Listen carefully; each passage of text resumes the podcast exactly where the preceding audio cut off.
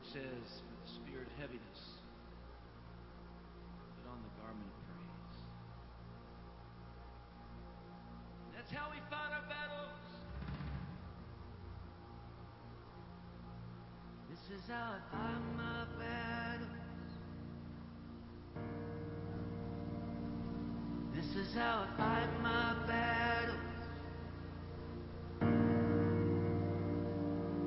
This is how I fight my battles. What we're doing tonight. This is how I fight my battles. It's when you think you're lost. It may look like I'm surrounded, but I'm surrounded by you. Hey. It may look like I'm surrounded.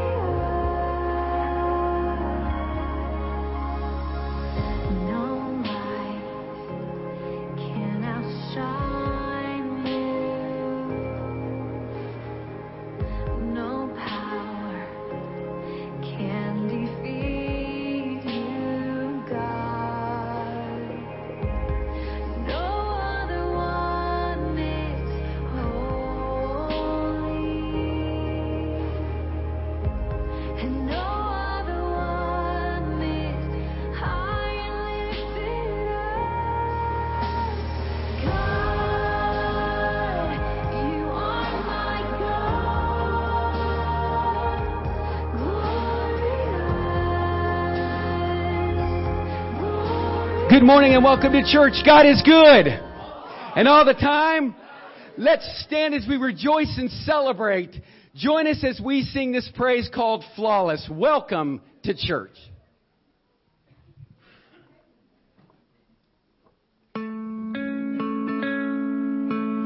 There's got to be more than going back and forth from doing right to doing wrong. Cause we were taught that's who we are. Everybody, singing there's words in what you do. Then, like a hero who takes the stage when we're on the edge of our seat, saying it's too late. So let me introduce you to amazing grace. No matter the bumps, no matter the bruises,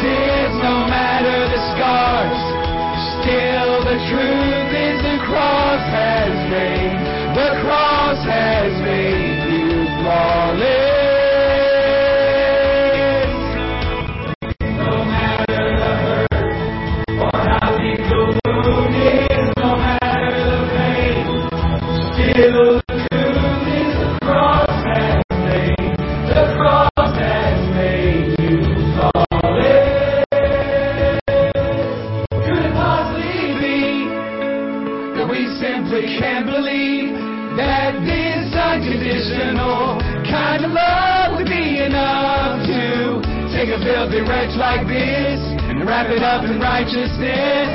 But that's exactly what he did. No matter the bumps, no matter the bruises, no matter the scars, still the truth is the cross has made, the cross has made you flawless. No matter the hurt or how deep the wound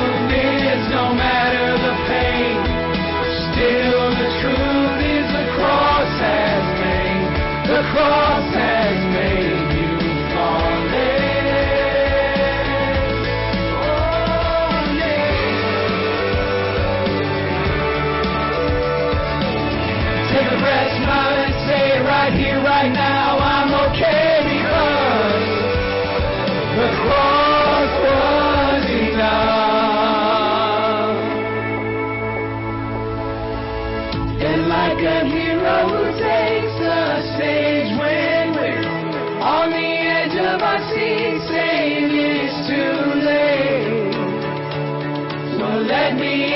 introduce you to grace,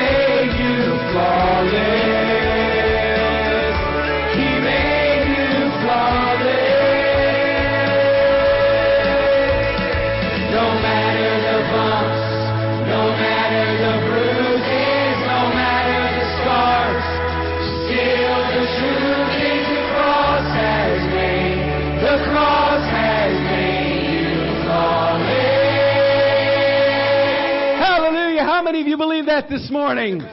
Praise the Lord. You know, in that song it says, no matter what you've gone through, the bumps, the bruises, the pain, the scars, He'll always take our flaws and make us flawless. Amen. And walking in the newness of Christ, there's nothing greater. Amen? Amen. You know, I know it's difficult for us, and I'm just going to get this out of the way. Leslie, you are loved. And we love you dearly. From the bottom of my heart, as your pastor, I love you. Leslie lost her husband a week ago. And we know that Anne Marie, she's at home this morning as we've lost Brother Russ this past week. Loss is difficult. It's very difficult. There's pain associated with loss, and there's grief, and there's mourning that's associated with that. But you know what's great?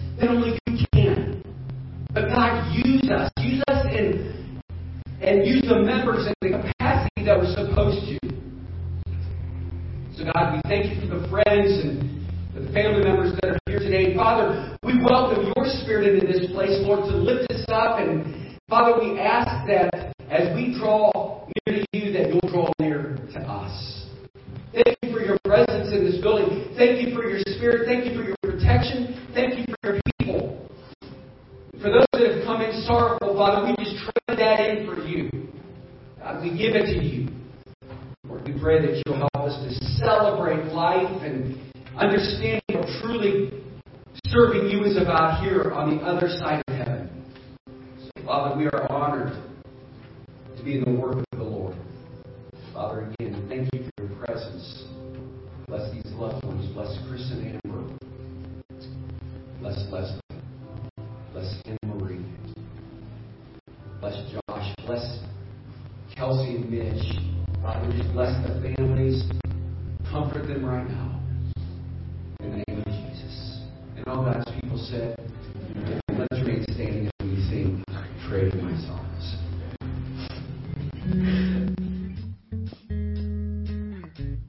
know, there's never a song that fills a void like this song, right? I always say, let's bring back the songs that have a great message from the archives, right? I'm trading my sorrows. I'm trading my shame. I'm laying them down for the joy of the Lord. Do you believe that this morning? Hallelujah. I'm trading my sickness. I'm trading my pain. I'm laying them down for the joy of the Lord. We say, Yes, Lord, yes, Lord, yes, yes, Lord. Yes, Lord, yes, Lord, yes, yes, Lord. Yes, Lord, yes, Lord, yes, yes, Lord. Amen. not crushed, persecuted, not abandoned, struck down but not destroyed. I am blessed beyond the curse, for His promise will endure, and His joy's gonna be my strength. Though the sorrow may last for the night, His joy comes with the morning.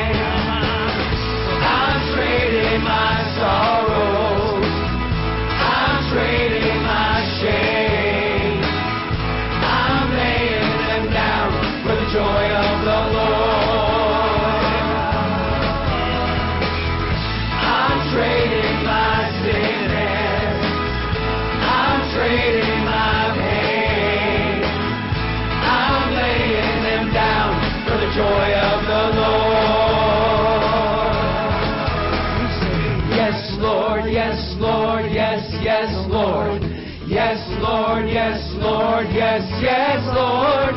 Yes, Lord, yes, Lord, yes, yes, Lord. Amen.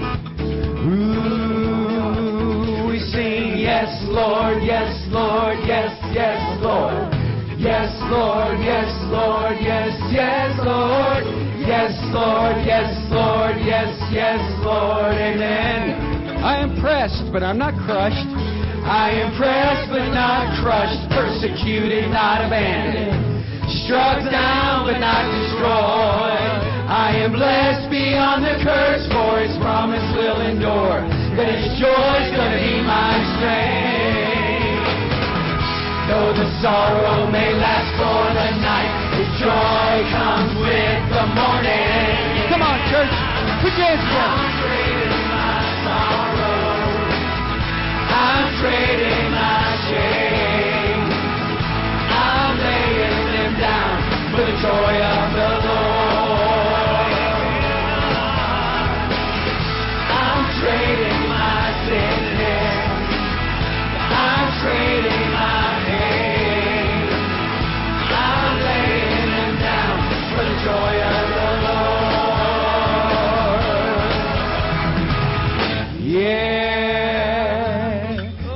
Some of you that maybe not know this song, if you don't know the words, just sing it kind of.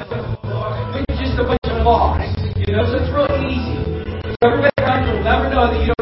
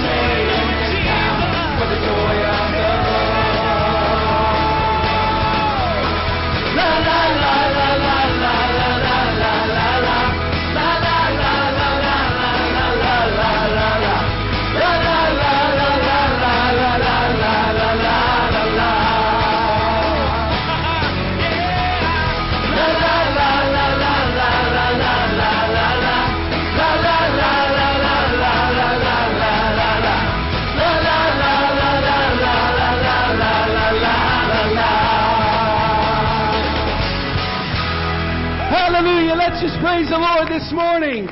I'm glad I can trade in my sorrows. This morning, would you turn around and welcome someone to New Hope? If you are here for the first time, we're blessed. You're our guests. God bless you and welcome to church.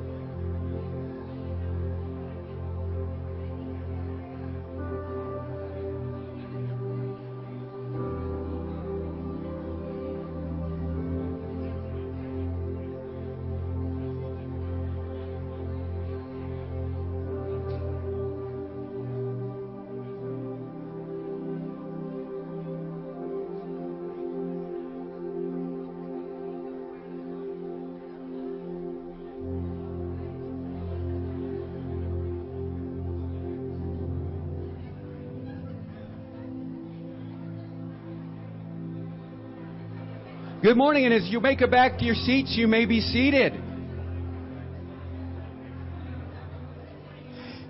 Welcome to church, and if this is your first time with us, we hope that you received a welcome cup or a welcome packet. And we want to say, Welcome to church. All right, Pastor Luke's going to tell you what's going on here at New Hope. So once again, we want to say welcome whether you're joining us here in person or you're joining us on, on online. So a few quick announcements. Um, tonight there is a worship night that starts at six o'clock. Bring a dessert, bring an appetizer. We'll have a we'll do some songs. We'll have a little break. Then we'll finish up with some singing. It's always just a good in good to get into the house and just be able to worship God and thank Him for all His blessings and all He has provided for us. So come out tonight for that. And then tomorrow night there will be a security training meeting at 7 o'clock. If you have any questions, you can see Ron Stern about that. You have something you want to say? We need some actors to be there tomorrow night. So to, to play some different roles, we're going to be doing role playing at the security meeting. So if you're interested in just being an actor, we'd love to have you. Actors are just a character. Actor, because he's a character. Hey, you know, hey. But other than that, we want to thank you for joining us. Uh, pay attention to our Facebook. Hit that like, share button. Let people know about New Hope. Let them know where you're worshiping. Pull out your phones right now. Share our live stream. Let people know that they can join us on there for church. If you have not got your money in for the recovery hoodies, please get them in. We are getting them ordered, getting them done. So please get your money in for them. Amen. Let's rise to our feet as we sing a song, as we pull in and usher the Holy Spirit to this place. One of my favorite songs is Holy Spirit. So let's just ask God to bring the Holy Spirit today to touch our lives, fill us up, comfort us, especially in a time such as what our church has gone through this past week and is going to continue to go through. So our God is faithful. Amen. Let's worship Him.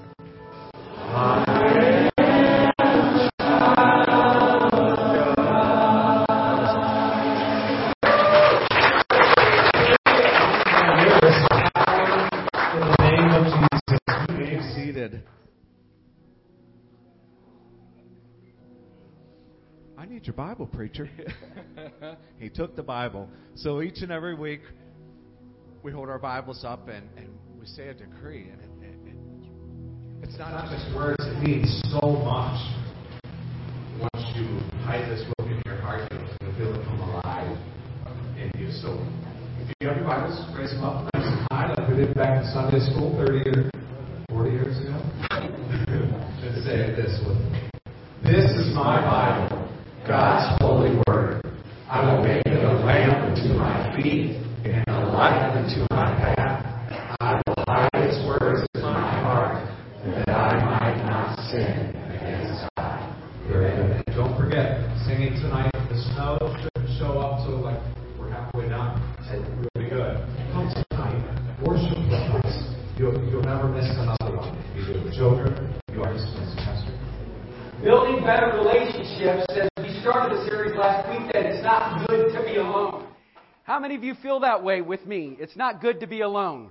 I'm just going to tell you, I'm no longer a slave to fear. Amen? And it is something I just get excited over that song. I mean, oh, I'm not Pentecostal at all, but I could probably do some sprints around this church. Amen. You know, I think of a song that you can become free from fear. You know, if he can split the sea, if he can split the sea and allow the children of Israel to cross over and cross through, I will tell you this. that our God is powerful and he can take away what we're afraid of. Amen. There is deliverance in the name of Jesus. There's deliverance in the power of Jesus. And in this Ephesians chapter 5, verse 1, you can follow with me up here on the screen. It says, Therefore, be imitators of God as your children. Now, watch this. We talk about building relationships and loving one another. It says, Therefore, be imitators, right? Act like God. You know, we reflect our parents, but let's reflect our Heavenly Father. Amen. So it says, and then and walk in love as Christ also has loved us and given himself for us an offering and a sacrifice to God for a sweet smelling aroma. And walk in love. My wife was in the store yesterday, and uh, as she walked in, she said, Why was I here just over a week ago and we didn't need masks? And as they walked in, the lady from behind uh, the, the counter there, she says, uh, Excuse me, can you please back up and your masks on? Or did she even say please? My wife says, I don't know. All I know is that I retracted my steps and we put the mask on. Let's be kind. Let's be kind. Let's be kind. Let's love one another. We've forgotten about it. We have forgotten what love is about because everybody has an agenda. Everybody has a right. And we're being dictated to, you know, from here to there, from in this place to that place. It's chaos.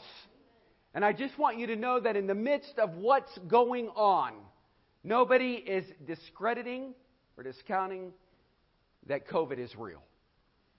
And we want to respect those businesses that are protecting one another. And I, I love that and I can appreciate that. But can you do it with some finesse? Can you do it with some love? So it hit me that here in Ephesians 5, it tells us to be imitators of God. And the only way that we can be imitators of God is what? To walk in His love, to act like Him, to take on fruits of the Spirit, to be like our Savior. And that's where I believe that we've missed it through all of this, to remember who we are in Christ. That's important. Watch closely. As I think this kind of depicts what we're talking about in building relationships, dealing with loneliness, what it's making people do is to become recluses and, and to not be in the public eye and to stay away from family and friends. And God created us for one another. Amen?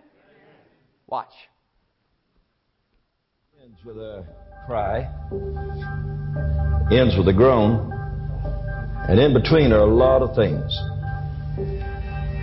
A little baby being born in this world,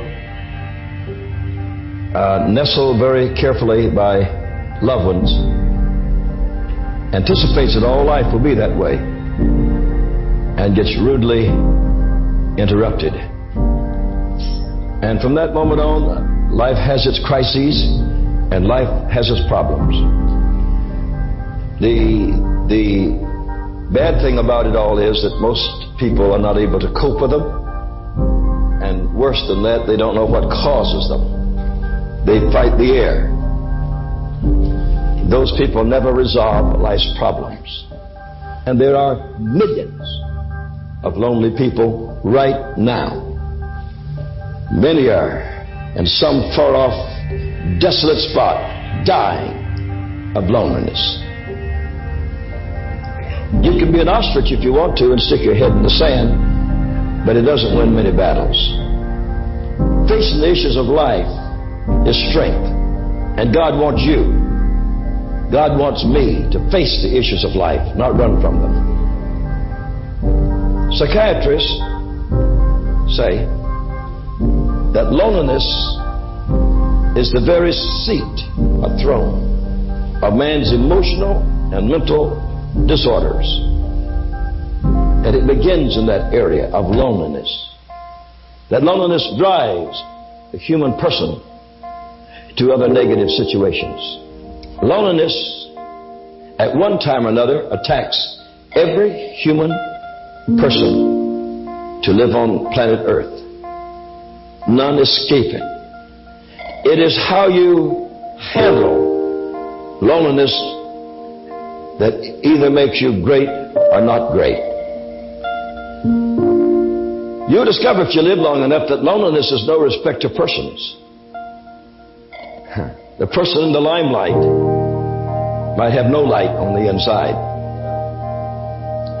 And the one who seems to have everything may be absolutely empty on the inside. You can be lonely in a big city where throngs are moving on the sidewalk and you feel as isolated as if you were on the moon by yourself.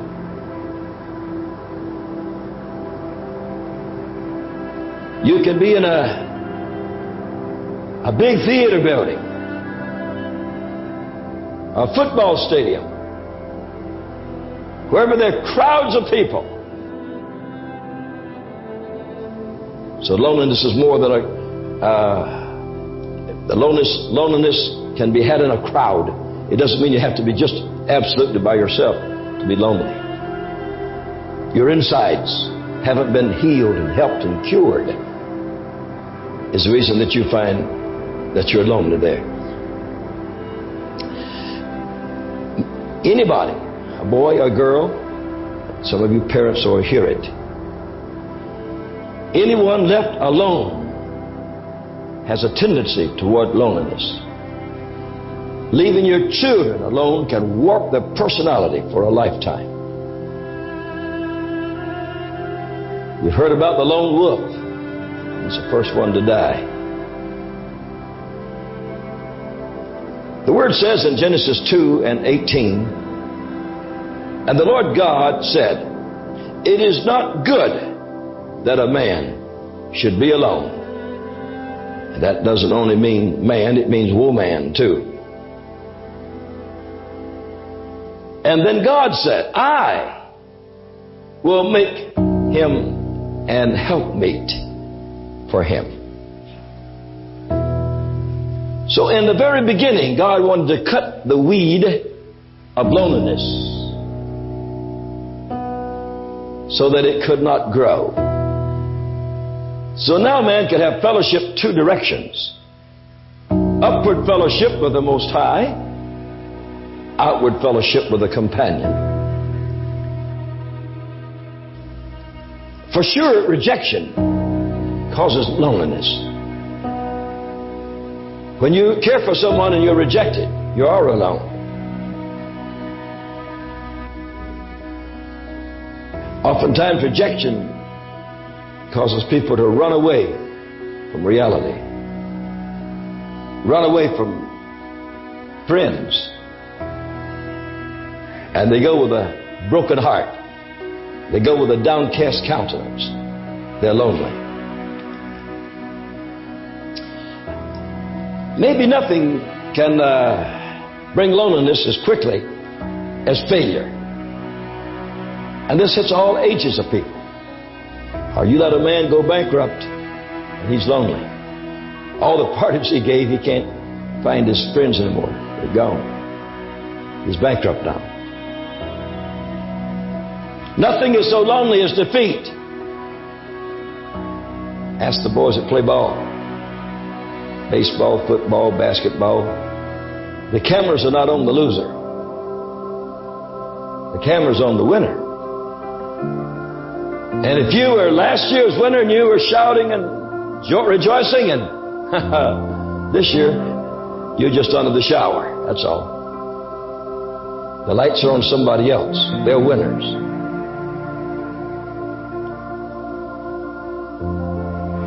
We're trying to show you there vicissitudes in life that come to us that can create that monster called loneliness. You say, how do you cope with loneliness? How do you cope with it? If it comes, what do you do about it? Well, in a very simple form, the answer to loneliness is another person. It can be a mate, or it can be even a child, or it can be a person of your own type of experience and age. But a real answer to loneliness is fellowship. And fellowship is the opposite to loneliness. You get with others, and you have forgotten what you were lonely about. Now, fellowship originates in the Godhead.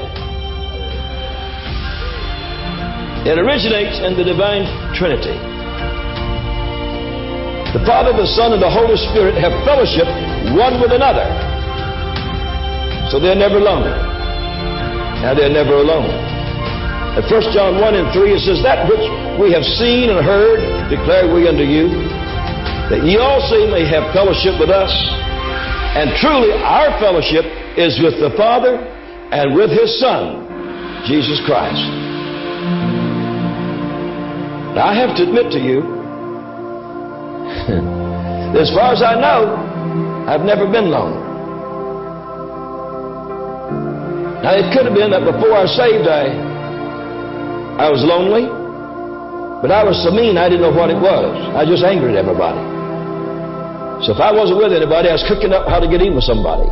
So I was real busy for the devil. But since I've been saved, I've been a happy person.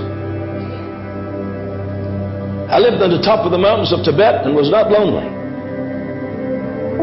I went for five months in the jungles of South America without a bed, slept in a hammock in a tree, and I was not lonely.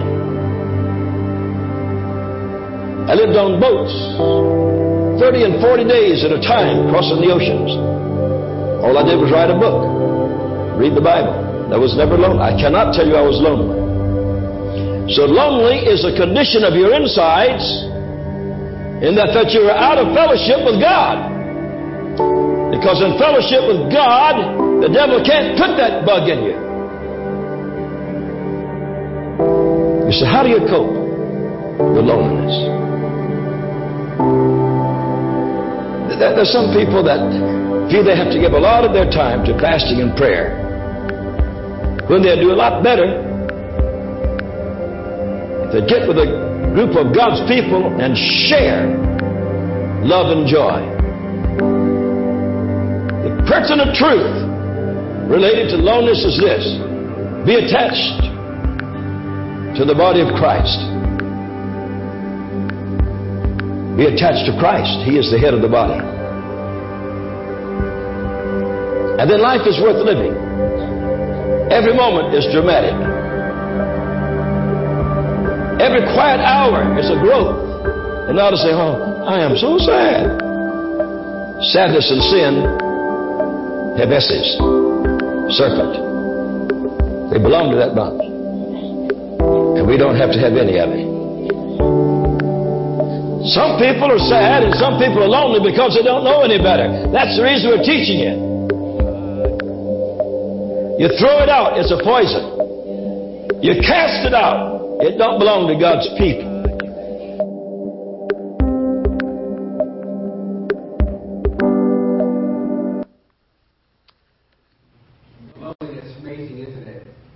It's not good to be alone, is it?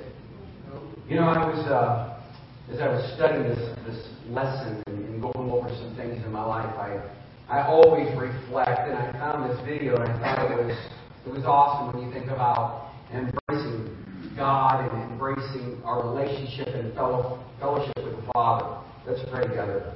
Father, we thank you so much for the word today. I thank you, Lord, for uh, allowing us to, at this time in our life, understand what relationships are about. So, Father, I thank you that you are here with us. You said, "For two or more in my name, I'm in the midst." And so, Father, we thank you that you knew what it was like not to just worship alone, but to have people there.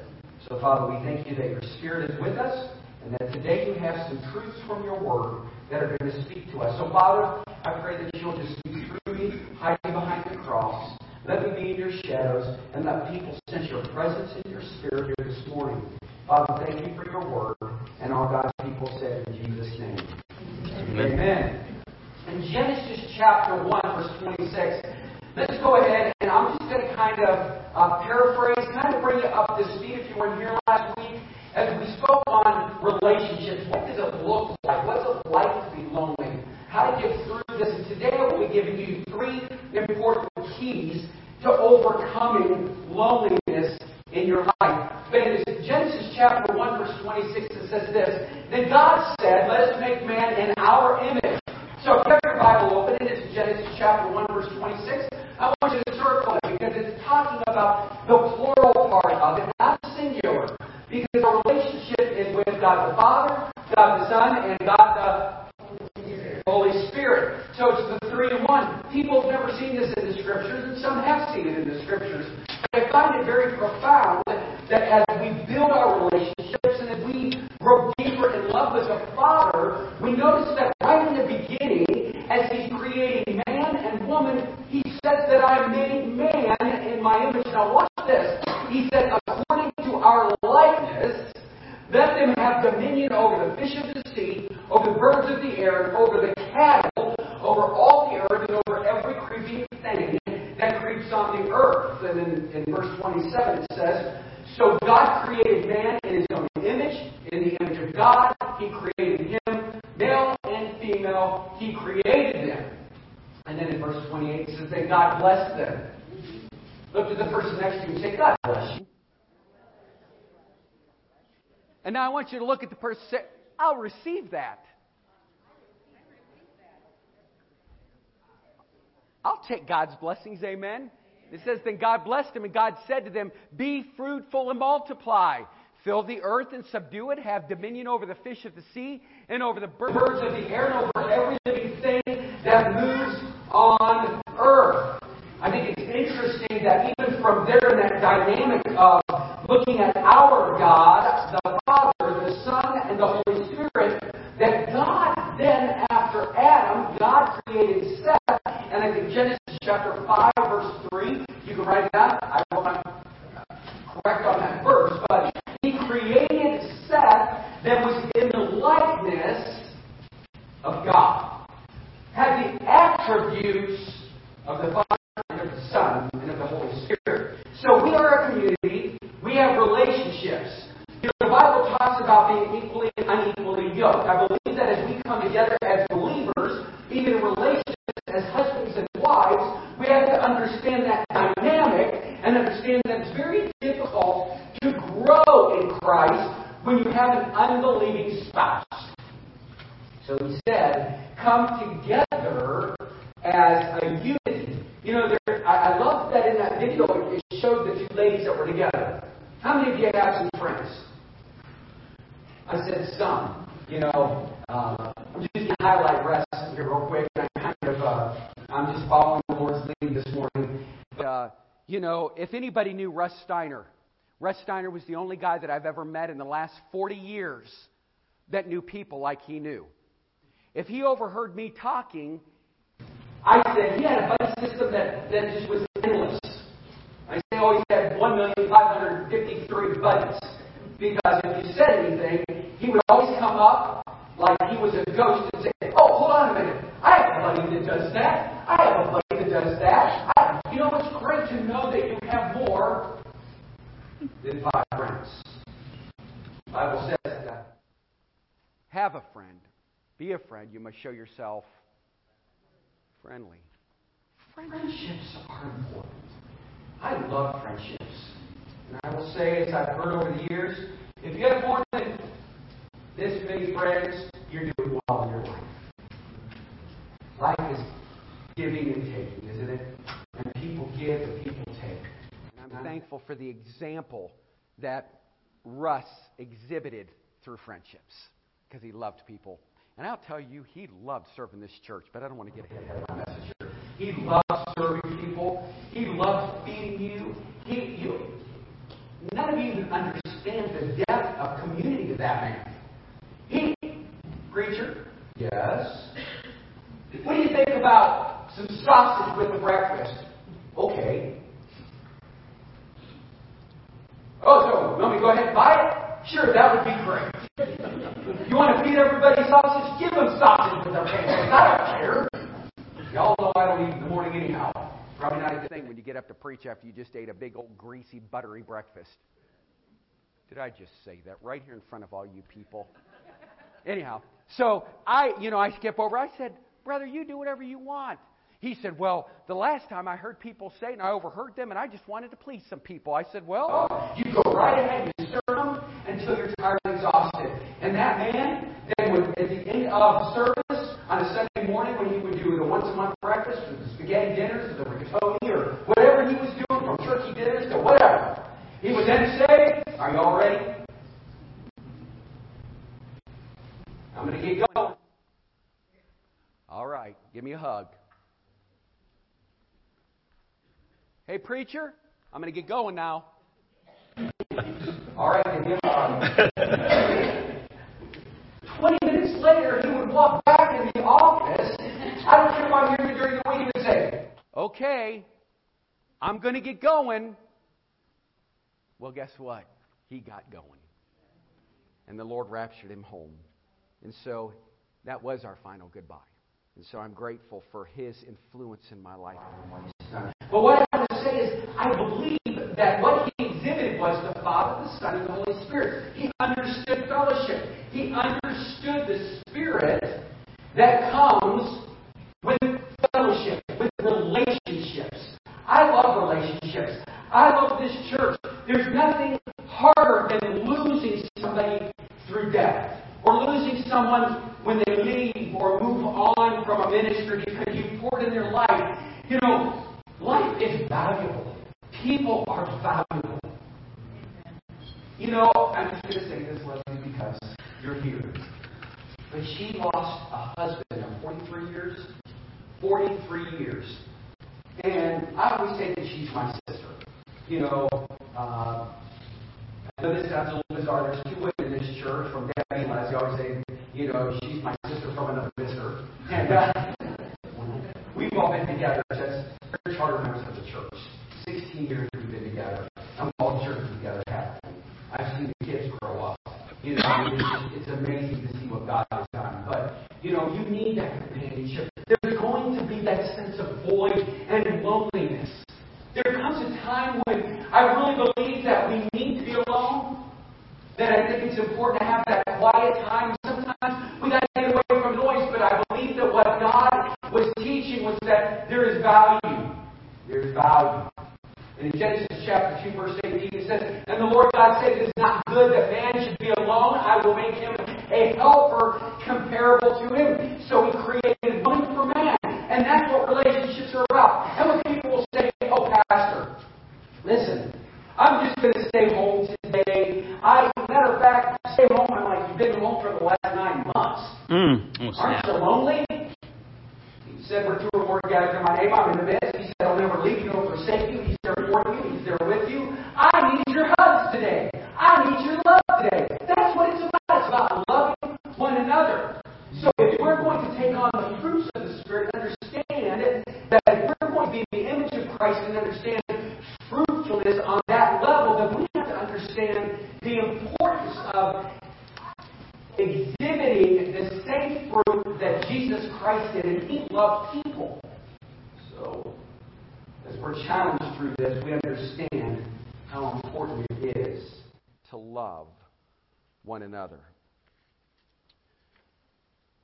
This morning, as we look into embracing our God, embracing our God given connection here is point number one spiritual family and community, choosing to belong. Spiritual family, community, choosing to belong. I believe that we all will be served by recognizing that we long to belong.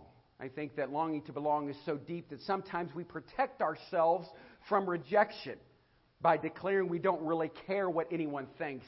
Now, listen, that we don't need anyone, that we won't let anyone tell us what to do. And the longing can become a source that tries to define us, then divide us into factions apart from God. The world will try to define us by race, by age, by stage of life, by political perspectives, offering a way to belong that actually does what? It separates us. And I truly believe that Christ came to restore the true way in which we were created to belong to God and to then to one another. Ephesians chapter 2 verse 19 here's what it says and you can read this with me. Now therefore you are no longer strangers and foreigners but fellow citizens with the saints and members of the household of God. You belong. Period. Life in Christ is not just a matter of believing. It's a matter of belonging. And you and I must choose to belong. Maybe throughout your journey or throughout your life, maybe for some that are here this morning, some of us, some of us have felt like orphans. God is calling us to be a part of a family. And this call to belong means giving up my deep sense of independence. Many of us long to belong to others, but refuse to allow anyone to have any claim on our life. So, if we are going to build better relationships, the first challenge is to choose to belong, to confront our hyper independence and embrace the gift of belonging. I love to belong. I love that when I come here, I'm part of your family. Isn't it awesome? We're a part of each other. And you know that when you go through hardship or grief, you know you have people that love you. You know there are people. As Joe prayed this morning in his setting, and I appreciate the men praying over me this morning. Bless your hearts. He said, much like Moses, may the men of this church hold one another up. May Aaron and Hur, when, when Moses became tired, his arms started to fall, there were people there to lift him up. That's what we need, amen? We need one another. It's such a valuable, vital principle in our walk with Christ. Yet, many of us will say, I don't need church. Well, I need it. I'm, I'm living proof. I'm living proof I need people. Matter of fact, my wife probably thinks, you know, Todd, let's, let's, you know, we only have 20 minutes till we need to be at the next appointment. And her comment to me is, now, remember where we're going, what we're doing, because she keeps me on point and on task because, you know, I only do a few things a week. But she'll say, don't go in there and make friends with those people. We don't have time today. She has to remind me of those things because I will become friends with everybody. I love people. And I believe that's the heart of Christ. But yet, I love to belong. I love belonging to people. Yes, there is a sense of hyper independence that comes along with. I just want to go to my man cave. I want to go to my she shed.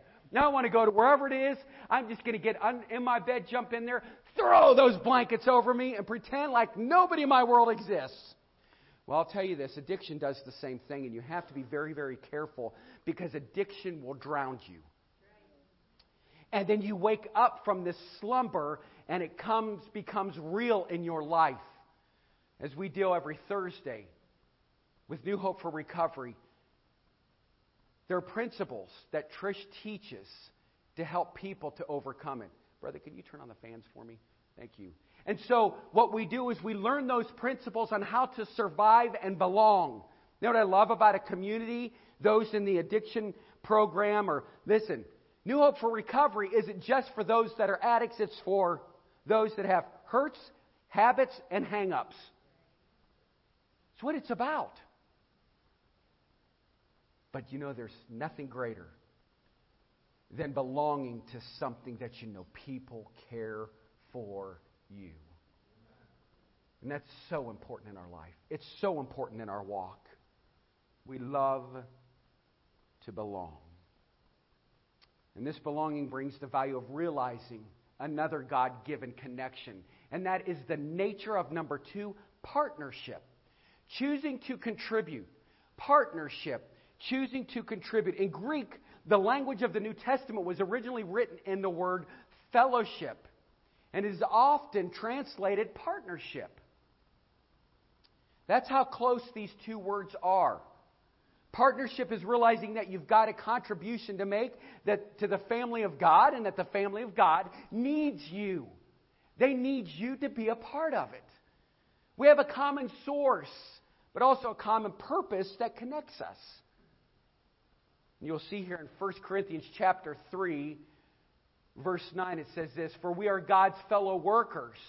You are God's field. You are God's building.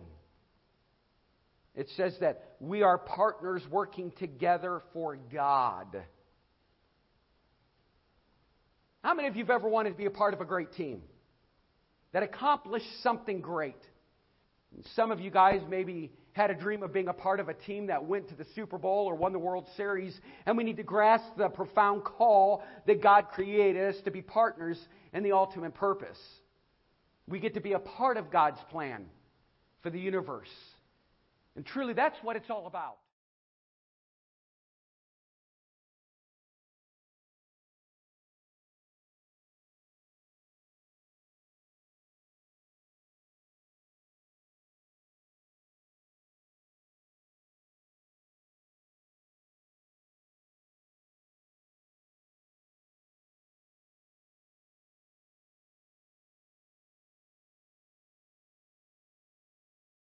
Growing and full of love.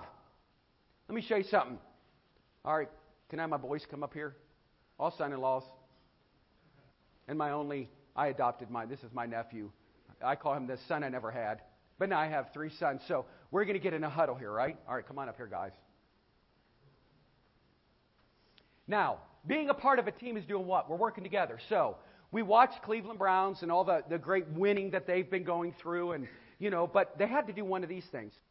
So now nobody can hear me in here, okay? I don't have my mic on, okay? But what are we doing? Are we in huddle? Throw it to the right. Throw it to the left. Yeah. All right. So on the count of three, we do what? Go team. Go team. Now, hold on a minute. Hold on. They, we didn't rehearse this. I'm really sorry. Okay, it's kind of a little messed up here, but a Joe. Yes, sir. Come back around here. I didn't tell you to turn around. All right, come back into the huddle. One, two, three. Go, go Jesus. Jesus. Okay, go ahead. Go sit down. So think about this. So, so we're, when we're part of a team, the only reason why I did this because all of these guys they love football. They live for football. And I'm trying to really see that was kind of a subliminal thing to my son in laws and, and to Justin. Listen, Jesus is who we need to be a part of. That's the team that's the winning team. Because we're winners, we're not. We're victors, we're not. We're child, we are children of the Most High. God. That's right. Somebody must have taught that around here sometime. We are part of the winning team. And that's what I always want to say. He is the champion of love. And I'm grateful that we get to come together. We cannot win anything if we don't have that community that brings people together and that there's a partnership that, that comes with one another. Much like a marriage, you have to learn to be with one another. And then the latter part of Ephesians 5, I mean, I don't have to go through, but I think it's in verse 20, it starts going through, well, first of all, it says, submitting one another in the fear of God. So then it goes right into you know, the spiritual component of marriage. And so once you start to submit to one another, you start working together as a team, right? It's a partnership. When you start saying, he said, she said, and you're not working together, now you're separating and you're going to lose. My wife and I could not build New Hope over the last 16 years. First of all, Jesus Christ is the head of our life. He's the head of our home and He's the head of our church. But without us working together and partnering together to fulfill the calling of Jesus Christ, we would never be where we're at. I need a wife that's going to support me. But men, don't miss the, the important principle that says, Husbands, love your wives. Wives, honor your husbands. Love the way you're supposed to. Love one another the way you're supposed to. Listen, as each part does its own special work, we will experience how we are fit together and help others grow. We discover the God given connection of partnership. And as we embrace being contributors, that we learn that connections and partnerships come together. There's two different types of people in life there are givers and there are takers. There are givers and there are takers, right? What kind of person are you? What kind of man are you? What kind of woman are you? What kind of individual are you? You know, I want I just can I just stop for a minute? I'm gonna throw an advertisement in here, but it's really not. The Bible says, Given it shall be given unto you with good measure, pressed down, shaken together, running over, shall God add. You know what's been great? Do you know in two years, we're going on two years of the pandemic, right? Where we've experienced all kinds of different changes in our communities. Thank you for partnering with us. Thank you for partnering with Christ and giving back to God. You know, it's great. We, I told the guys, I don't know that we'll ever pass a plate around here again. You know why we pass plates? Because people love to be ushers. So everybody's, you know, doing their part. They come forward. We, but it's been great in two years. Listen, if you can learn the principle that God loves a cheerful giver, and when you understand that principle, then you just get to give, and God will bless you with good measure, pressed down, shaken together, and running over. Giving is wonderful. That's the community. And I just want to personally and publicly thank everybody over the last two years so we didn't have to pass a plate and spread germs and so on and so forth. I haven't even I don't have to talk about money. You're giving out of obedience to the Lord and out of your love for Christ. And that means the world to me. And because of that, we're able to do all kinds of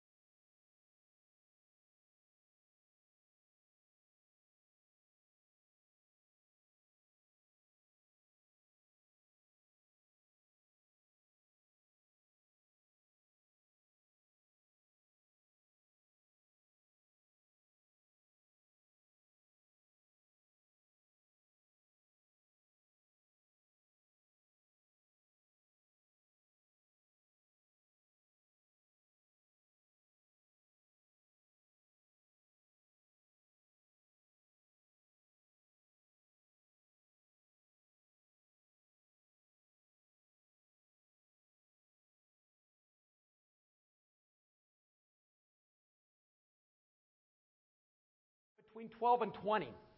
And then it's not one turkey that comes through here, it's a whole family of turkeys. As I don't know if it's dad who his chest goes out like this and he, you know, he's strutting his stuff across the parking lot because he thinks I'm going to come chase him or something. No, I'm probably more afraid of you than you realize.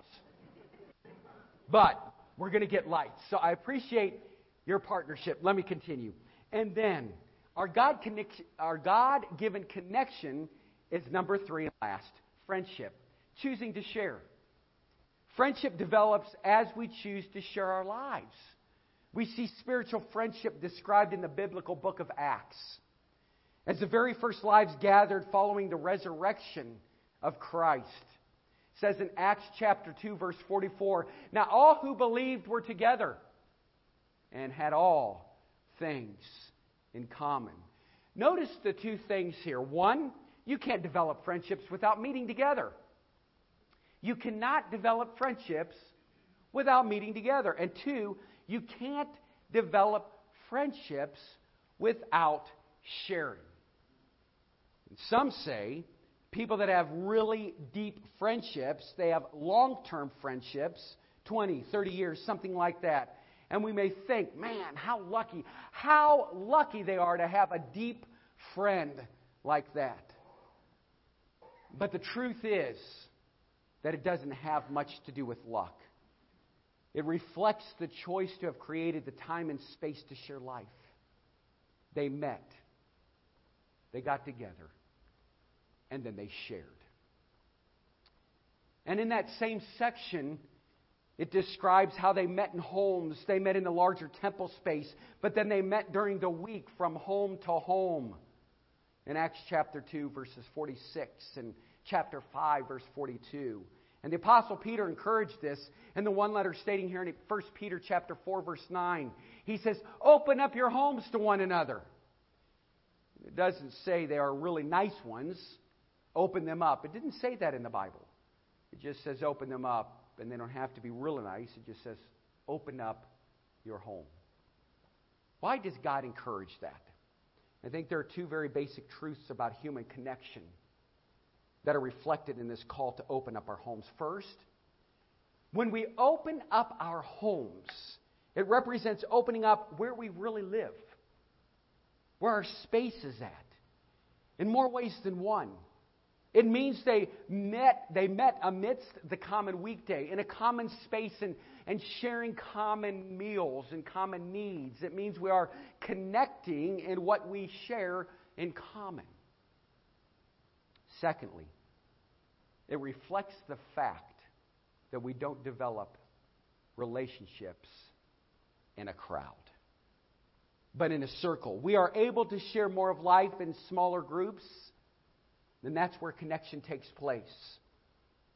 That's what our discipleship class at 9:30 a.m. is all about. It's about sharing our lives and growing in our calling in the common space of our life. I know that the first time we go to we got to meet in discipleship class. Many of us sometimes have to push through the frenzy of life around us. We may have to press through some fears within us, but that is exactly what relationship requires. There's simply no substitute for gathering on a regular basis with a smaller group of lives around the common life and purpose of Jesus. So the process of building better relationships begins with choosing to belong, to contribute, and to what? To share. And all of this provides the context for what matters most, which is loving God and loving others. Loving God and loving others. This is what life is all about. Loving God and learning to love others. If you miss this, you have missed the purpose truly of what our life is about. Because life is not about accomplishments, it's about relationships. So let me say this. I've had the privilege, and as I close, I will say this that being at the bedside of those who are dying. Becky and I had the privilege to go be with Annie, Chris, Amber, Josh, as we sat around the table. They FaceTimed us this past Wednesday. And I was able to say goodbye to Russ. I was able to, to say, you know, Russ, thank you for all you've done. Thank you for how you've contributed. Thank you for how you've partnered. I could have probably just gone on forever. But, but watch this. And even though we've been at the bedside of those that are dying, I've never once heard anybody say, Hey, Pastor Todd, can you bring me my diploma? I want them close to me. Nobody says, Oh, by the way, Pastor Todd, uh, can you bring me my trophies? Nobody says, Bring me my bank statements. No. What everyone desires, what everyone means or needs the most is family and friends. And that's what matters most loving one another. So I was able to say goodbye to a dear friend who's meant so much to me. And it may have only been on FaceTime, but we were able to connect with one another. And if I could be forward with you, that is not always an easy truth to consider to love one another. some of us don't feel we have really learned to love well. It can feel like being told something you know is true but can be elusive. There isn't a week that goes by that I don't sense that I have not loved my wife as I want, or my kids as I want, or my friends, the church family as I want, even strangers as I want. But here's the great truth we can grow in loving others and building better relationships. How can we do that? We only can do that by learning from Jesus. And there's no other source, there's no other that can guide us more than Jesus. Do I hear an amen? That than the one that embodied God in this world. So in the biblical book of Ephesians, the apostle Paul spends the first part of the book capturing how God has loved us and you heard me read it. He adopted us by grace and he gave us a new identity to live out. And then he comes to a vital statement on how to live such love. And he says, Be imitators of God in Ephesians 5 1. Be imitators of God as dear children. Then it says in verse 2 and walk in love as Christ also has loved us and given himself for us, an offering, a sacrifice to God for a sweet smelling aroma. Be an imitator of God. And live a life of love, just as Christ has loved us.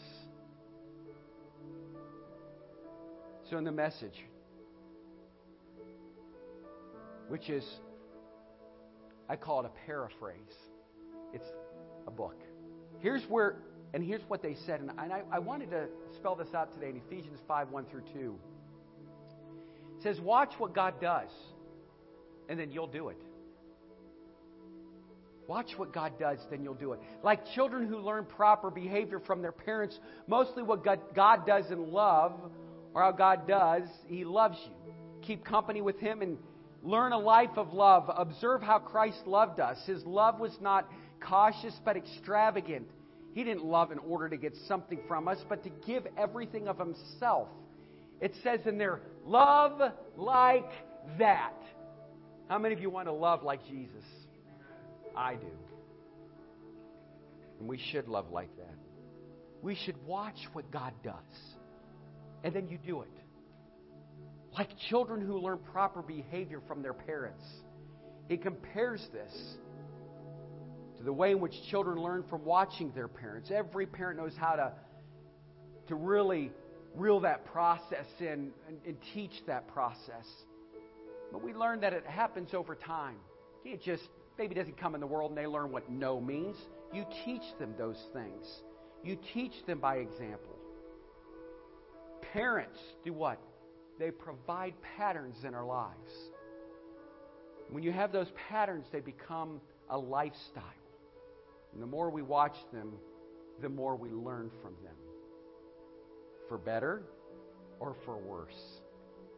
And we, get, we begin to operate out of them. So if we want to join the patterns of divine love amidst a wounded world that we live in, watch Jesus. Watch Jesus. Watch Jesus. And then learn to love like Jesus.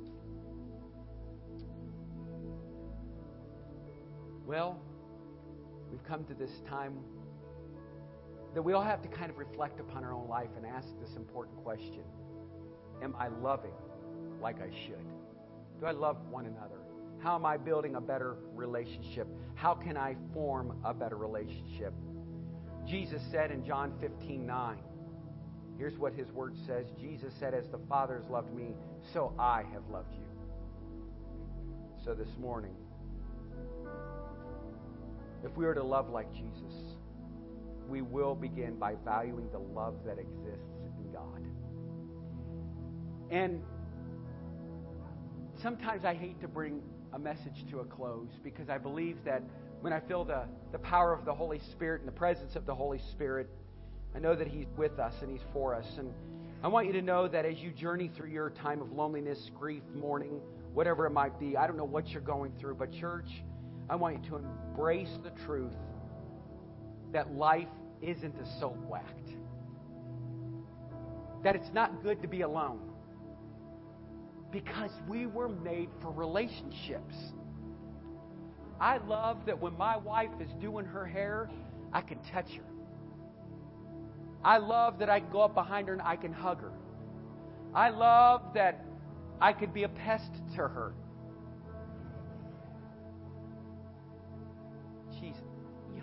Not a pest, she says. Becky's love language is quality time. So I love the time that we get to spend together. And I love the moments we all get to spend together. I want all of you to know that God is with us, that He's for us, He cares for us. And I'm just grateful that I get to stand up here and be the head cheerleader for a team that's cheering our Savior on. And I want you to know as well, in our loss, and many of us have lost so many loved ones, if they were to come back, which I know they don't want to, but if they were, boy, would they be able to tell us stories on how to forgive and how to love and how to demonstrate that love like their Heavenly Father has shown. Will you do that this week? Will you exhibit that same unselfish, sacrificial love where Jesus Christ stretched out his arms and he died on a cross for us because he loved us? Do you know who Jesus is? And if you don't know who he is, would you come to him today? If you need to let go and let God, would you come to him today? If you're dealing with a hurt, habit, or hang up, you come to the altar today and you give it to him. Whatever you're going through, you don't have to do it alone. You get to do it with our Savior, Jesus Christ, and a community of people together rallying around the cross of Christ. Hallelujah. Let's rise to our feet as we pray. Father, we thank you for this morning. We thank you for your love. We thank you for your grace. We thank you for the example that, Lord, is demonstrated in our lives. Father, thank you so much that we get to put our, our busy life on pause this morning as we came here to hear what you had for us. So, Father, as we journey through the series of messages on how to love and how to find and form friendships and how to see others the way you see them, Father, I pray that you will just help us to learn to love one another.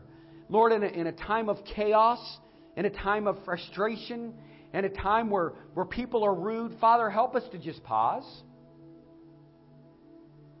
and reflect and mirror your love to others.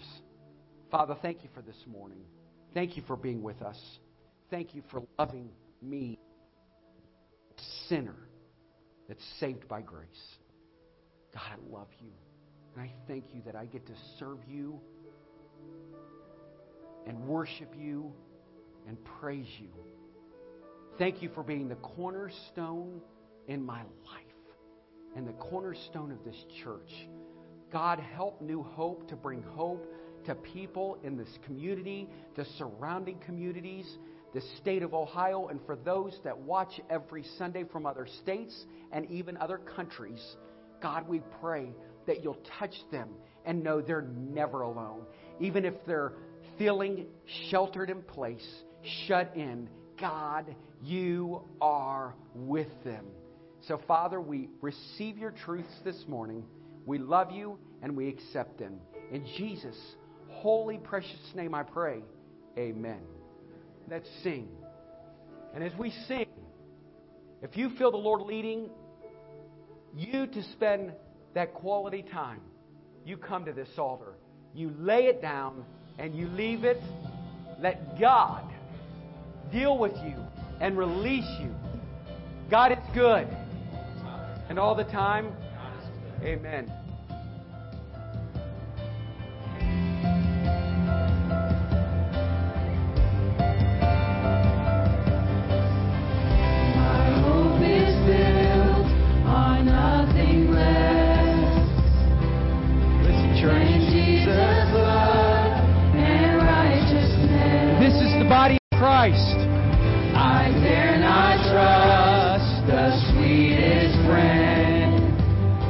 Will you trust in Him today? Only trust in Jesus' name.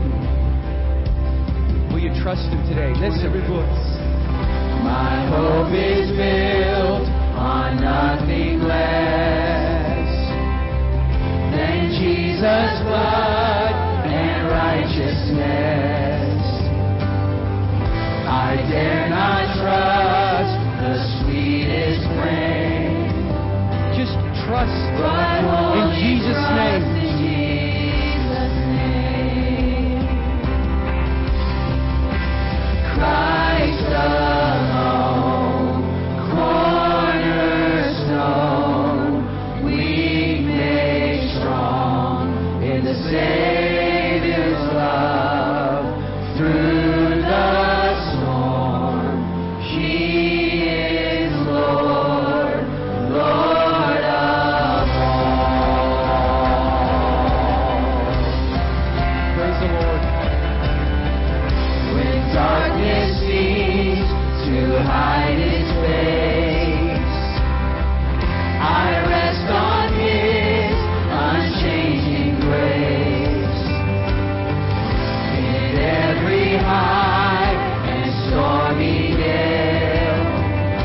My anchor holds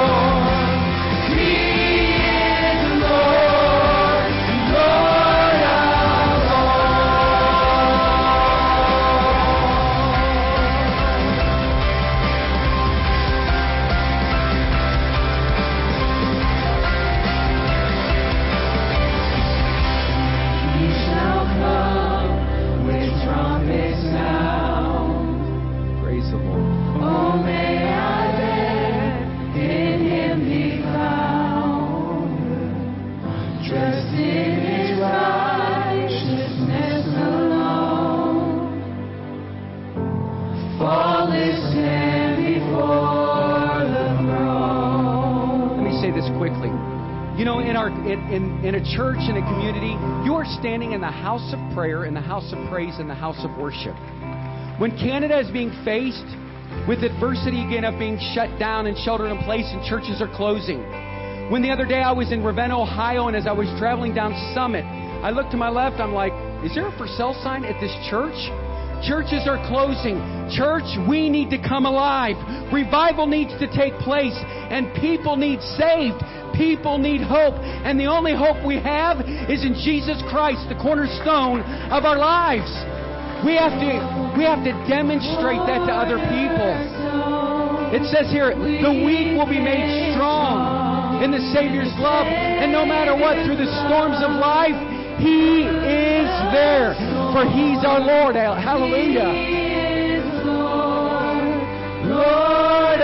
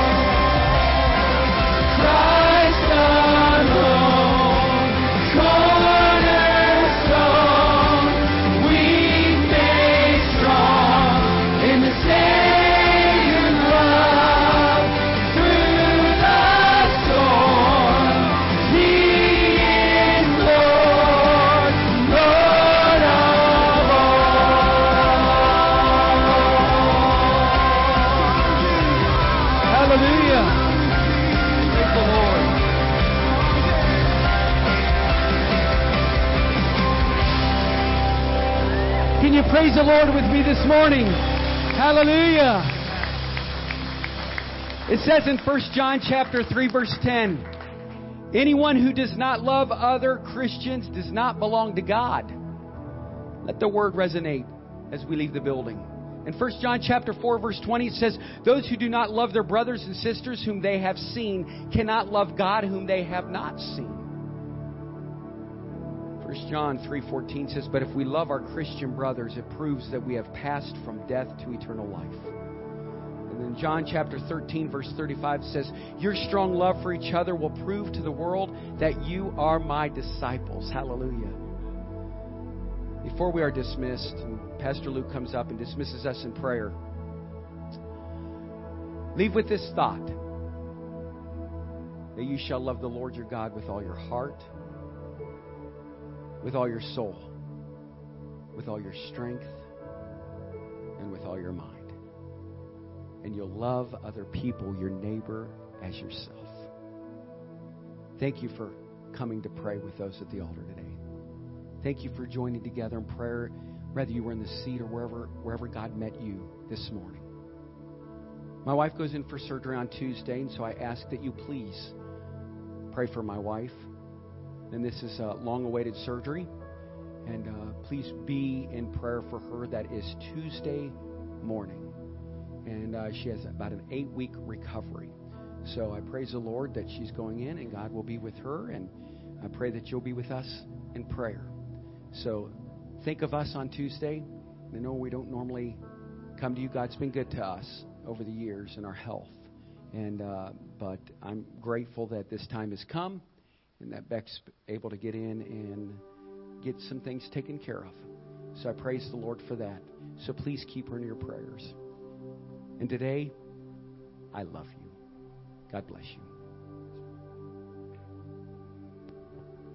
Father God, we thank you for this day. We thank you for this time that we can come together, we can gather, we can praise you, we can worship you, we can honor you. We thank you for your message and the word today, and knowing that together is better than being alone.